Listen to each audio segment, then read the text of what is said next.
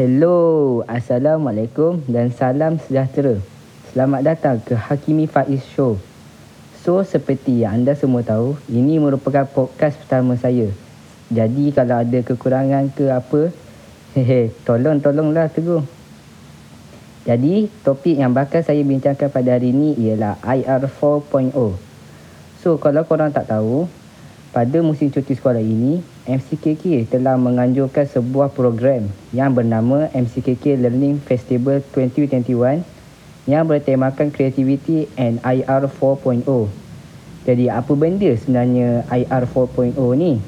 So, IR 4.0 atau dikenali sebagai The Fourth Industrial Revolution adalah cara untuk menggambarkan pengaburan sepadan antara dunia fizikal, digital dan biologi.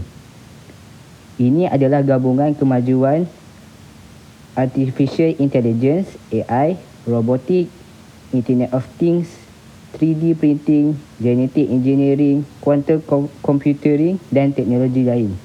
Ini adalah kekuatan kolektif di sebalik banyak produk dan perkhidmatan yang hebat yang sangat diperlukan untuk kehidupan moden kita pada zaman ini. Jadi, kalau anda semua dah tahu tentang IR 4.0 ini, jom kita bersama-sama tengok apa kebaikan pembangunan IR, IR 4.0. Antaranya, dari segi peningkatan produktiviti.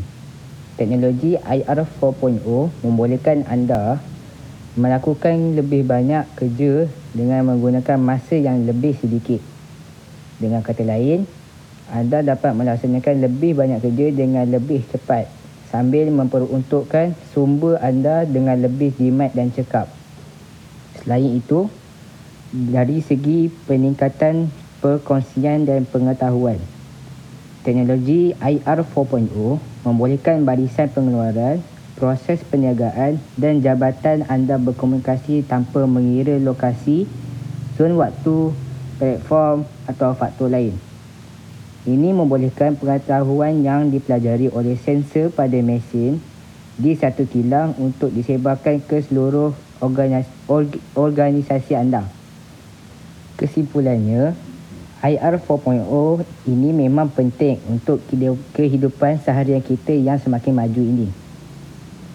So, saya pun tak boleh cakap panjang-panjang. Stay tune untuk episod yang akan datang. Bye.